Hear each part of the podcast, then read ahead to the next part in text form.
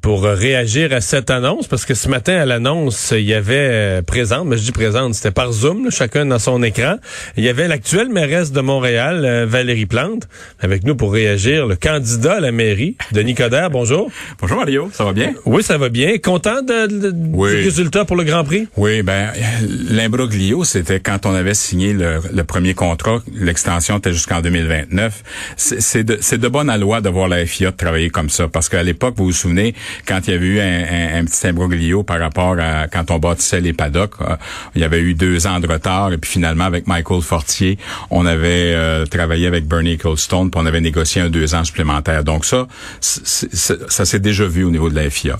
Mais euh, est-ce que un cas de force majeure comme la question des de la pandémie euh, pouvait nous faire perdre le contrat totalement. Donc, je pense qu'on a... Ça, c'est une vraie menace. Là. Ben, c'est une menace dans le sens que, tu sais, tu sais pas comment réagir après deux ans. Est-ce que à ce moment-là, le, contrat était clair ou pas? Le fait qu'on ait deux ans de plus, on a assuré la pérennité. Euh, moi, je, suis très heureux. Monsieur Fitzgibbon m'avait demandé aussi, avec Michael Fortier, d'intercéder auprès des autorités de la FIA pour donner un coup de main pour sauver le Grand Prix présent. Donc vous avez intercédé cette fois-ci. Oui, oui, tout à fait, tout à fait. Puis euh, j'ai parlé avec Monsieur Todd et puis euh, on connaissait bien Stéphano et les groupes alentours. Alors euh, on, j'ai, bien aimé la façon dont s'est comporté Monsieur Fitzgibbon. Ottawa, évidemment. Vous commentez ça comme si c'était vous le maire? Non, je commande ça comme un citoyen responsable qui croit à l'événementiel. Moi, je pense que c'est important au niveau événementiel. Maintenant, il y avait toujours la question qu'est-ce qui arrive avec ceux qui avaient déjà acheté des billets? Parce que le 6 millions qu'on voulait au début, c'était peut-être pour payer des dépenses tandis que là, on a investi pour l'avenir. Donc Caroline Prou et puis euh, Mélanie Joly tout ça, ils ont ils sont ils ont su assurer la pérennité de l'événement. Puis je pense que c'est ça qui est important parce que le problème, c'est que aussitôt qu'il y aura plus de pandémie, faut avoir cette capacité de recevoir les gens. Il y a de l'argent neuf là-dedans, il y a des choses qui il y a un impact qui est important. Donc, pour moi, ce qui est important, c'est de sauver le Grand Prix. Comment va votre campagne? Ça va très bien. De belles annonces aujourd'hui deux candidatures euh, de renom, De renom. Euh, Serge Charsville va être exceptionnel euh, tant au niveau de la culture, mais Serge était aussi un peu un grand porte-parole et puis connaît bien les relations fédérales provinciales. Alors dans le livre que tu as, dans mon livre que tu as lu, toute la question du du contrepoids va être essentielle quand on va parler sur le plan juridictionnel. Donc cette finesse et puis Serge je le connais depuis de nombreuses années. On, est on, vient du clan de Montréal-Nord, fait que ça fait longtemps. Puis le fait qu'après sa retraite a décidé de, de se relancer, c'est mais Guillaume Lavoie. Mais Guillaume Lavoie, c'est un ancien adversaire, là. Ouais, ben c'est un gars qui est très rigoureux. On, se pognait d'aplomb, mais c'était pas c'était pas un adversaire dans le sens euh, il, était il était virulent, mais il était rigoureux, mais c'était jamais personnel. Alors le fait de revenir et puis d'embarquer avec nous, c'est pas c'est pas un transfuge, c'est un gars qui a, qui a lâché la politique, pour au bout de quatre ans a décidé de revenir avec nous. Et puis comme je disais, il y avait tout pour être euh, une troisième voie. Il aurait pu être candidat à la mairie, ce gars-là. Et puis le fait qu'il embarque, ça j'ai dit, de passer de la troisième voie à la voix. Alors pour moi, c'est important d'avoir un, gars comme ça.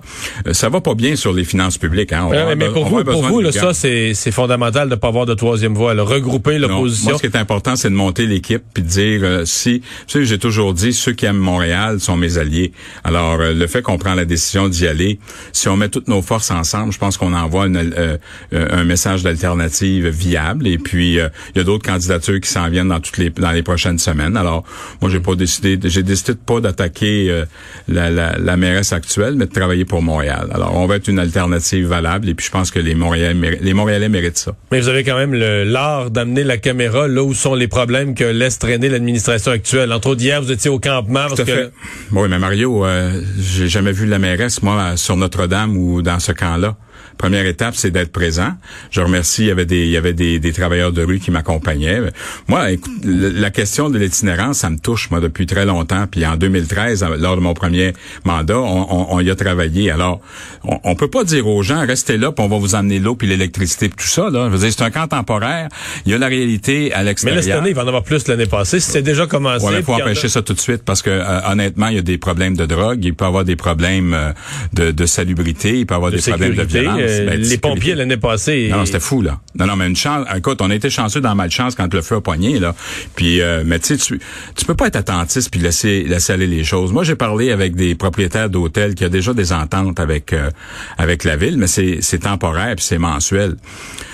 La différence, là, c'est que ces gens-là veulent pas avoir un refuge parce que le refuge, tu, tu le sors le lendemain matin puis tu amènes tes affaires. Tandis que si on fait une stratégie de chambre, à ce moment-là, tu dis, tu laisses tes affaires là, on s'organise parce que on promet bien des logements sociaux, ça promet, ça promet. On a 400 millions, puis on n'a pas dépensé. Euh, on a fait 80, puis on en promet. Là, la, la, mairesse tout à l'heure à LCN, là, vous a dévissé là-dessus en disant que vous avez ben, le si s'il y a une pénurie de logements, c'est parce que les années Coder, ben, on s'en est pas, n'a pas fait de logements sociaux. C'est notre faute. C'est de notre faute. Moi, j'aime mieux de regarder en avant. On a bâti des choses. On faut, faut faire les choses autrement. Euh, à un moment donné, euh, quand ça prend 4-5 ans avant de commencer à bâtir, les, les besoins sont immédiats. Donc moi, je suis un pragmatique. Alors, euh, regarde, quand on nous attaque, c'est peut-être parce qu'on panique un peu. Je comprends le désarroi parce que on a Guillaume Lavoie, une grosse pointure, puis il y a plein de gens qui euh, qui quittent leur, bateau puis qui veulent s'en venir avec nous. Moi là, ce que je veux, c'est de trouver une alternative puis des réponses ponctuelles. Euh, mais ça prend une présence. Tu peux pas toujours jouer à victime puis mettre le doigt sur le bobo en disant que c'est la faute des autres puis demander au gouvernement juste de l'argent. On a augmenté d'un milliard de dollars le budget. On a notre code de crédit qui est en qui peut être atteint présentement. Donc, on Est-ce que les finances de Montréal sont en pire état que la journée que vous avez quitté? Oui. Oui, parce que nous, à l'époque, on avait un budget de 5,2 milliards. C'est la première fois à 30 ans, Pierre Desrochers avait fait un travail colossal comme président du comité exécutif où on avait coupé les, dépenses. C'est dans la vie, c'est pas compliqué, là. Tu augmentes les revenus ou tu coupes les dépenses. Et puis tu as 70 c'est la taxe foncière qui était, était revenue. Donc, faut faut diversifier tout ça. Tu es économiste. Euh, on a mis en place une stratégie avec le statut de métropole qui nous donnait une capacité compensatoire et subventionnaire et de diversification économique.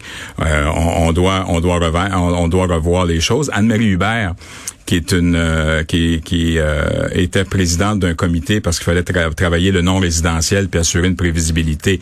On avait baissé à moins d'un pour cent les taxes pour le non résidentiel. Donc il, faut revoir ce pacte fiscal là. Et puis actuellement on a augmenté de 19% à chaque année les dépenses. Donc on a des dépenses récurrentes puis on est passé de 5,2 à 6,2 milliards de dollars. Le, puis ça c'était avant la pandémie là. Alors on va on va faire quoi là? On va demander au gouvernement 276 millions à chaque fois juste pour combler le déficit. Non.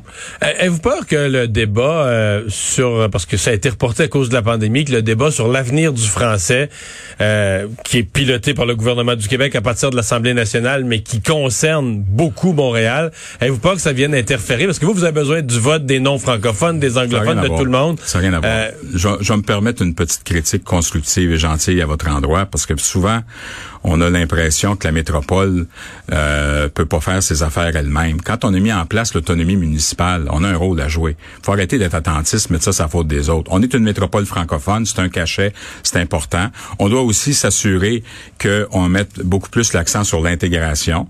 Moi, la première chose que j'ai dite, c'est, puis regarde, euh, j'ai été, député à Québec, moi c'est à Ottawa, puis euh, on, posait des gestes aussi pour assurer que le français soit respecté à l'intérieur. Hein. Les, à Ottawa, vous avez défendu le français là comme personne. Ça, ça, on reconnaît ça. Mais est-ce qu'à Montréal... s'en rappelle. Non, mais s'il y a un débat déchirant sur le français à Montréal, euh, vous allez... pas un débat. Pour moi, c'est pas un débat. C'est une métropole francophone, puis euh, on doit être fier de ça. C'est un cachet important. C'est c'est une c'est la métropole francophone en Amérique du Nord. On est l'une des plus grandes villes au monde au niveau du fait français, mais il y a des réalités d'exode de francophones qui s'en vont. Deuxièmement, il faut travailler au niveau de l'intégration. Mais dans le statut de métropole qu'on est allé chercher, on a cette capacité-là. Donc, à un moment donné, faut être fier de ce que nous sommes, mais on peut-tu le faire dans un contexte aussi rassembleur? On n'a pas besoin de mettre les anglophones contre les francophones. On peut être fier de ce que nous sommes. Non, mais s'il y a un projet de loi qui impose le français dans l'affichage d'une petite entreprise, ça va, ça va jaser, là. Ça, va jaser, ça va brasser. Mais Montréal, c'est Molière qui rencontre Shakespeare on peut être capable de travailler pour nous assurer. Tu sais, moi j'étais ministre de l'immigration, ok? Quand on intègre, ça prend trois ça prend peut prendre jusqu'à jusqu'à deux générations pour s'intégrer. Ouais. tu, sais pas, tu sais, Jacques-Yvan Morin disait qu'on ne sait pas sur une fleur la faire pousser plus vite. Il y a des façons de faire. Ça, je comprends ça, mais, quand l'intégration se fait à l'anglais, ça c'est pour les générations à venir. ben, ça, ça veut dire qu'il faut prendre des moyens pour euh, être fier de notre langue. Monsieur Coder, merci. Toujours un plaisir. D'avoir été avec nous. Au revoir, Monsieur Coder, qui était en studio avec le panneau de plexiglas, puis les deux mètres, puis tout ce que vous voulez, mais qui est venu nous voir en studio. On voit à peu près, oh, je pense que le dernier qui est passé, c'est François Legault. On voit un invité par trimestre dans notre studio. Merci, on s'arrête.